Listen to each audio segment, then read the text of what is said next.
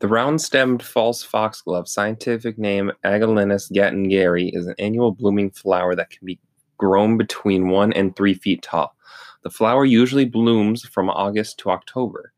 It typically blooms with one flower but can have multiple blooms. Its flower is usually a pink to purple color and is also has five lobes in the flower.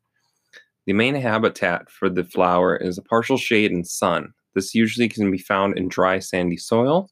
This means it's normally found within prairies, open woods, glades, bluffs, and barrens.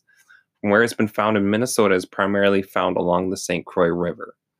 The species' current status in the state is under native and endangered.